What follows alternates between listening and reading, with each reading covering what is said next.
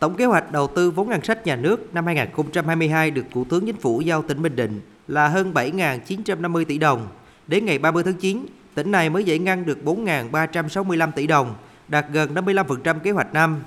Hiện mới chỉ có một số công trình trọng điểm đưa vào khai thác sử dụng như đường ven biển đoạn từ cầu Lại Giang đến cầu Thiện Chánh, đường vào sân bay Phù Cát giai đoạn 2, đền thờ Tây Sơn Tam Kiệt, khởi công tuyến đường kết nối ven biển ở huyện Phù Cát, hai thị xã An Nhơn và Hồi Nhơn.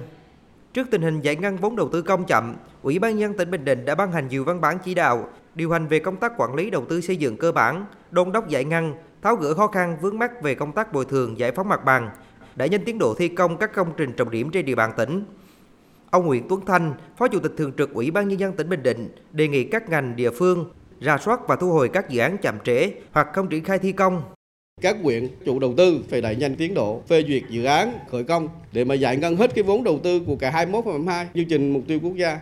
Tỉnh cũng đã có nhiều cái văn bản chỉ đạo kiểm tra lại các cái dự án mà chậm triển khai, xem thử nó vướng mắc cái nào. Nếu như nhà đầu tư không triển khai thì đề xuất thu hồi. Nó không về tình trạng bây giờ cứ giao dự án rồi cứ để kéo dài, rồi chậm trễ. Như vậy thì không đưa đất vào sử dụng thì lãng phí.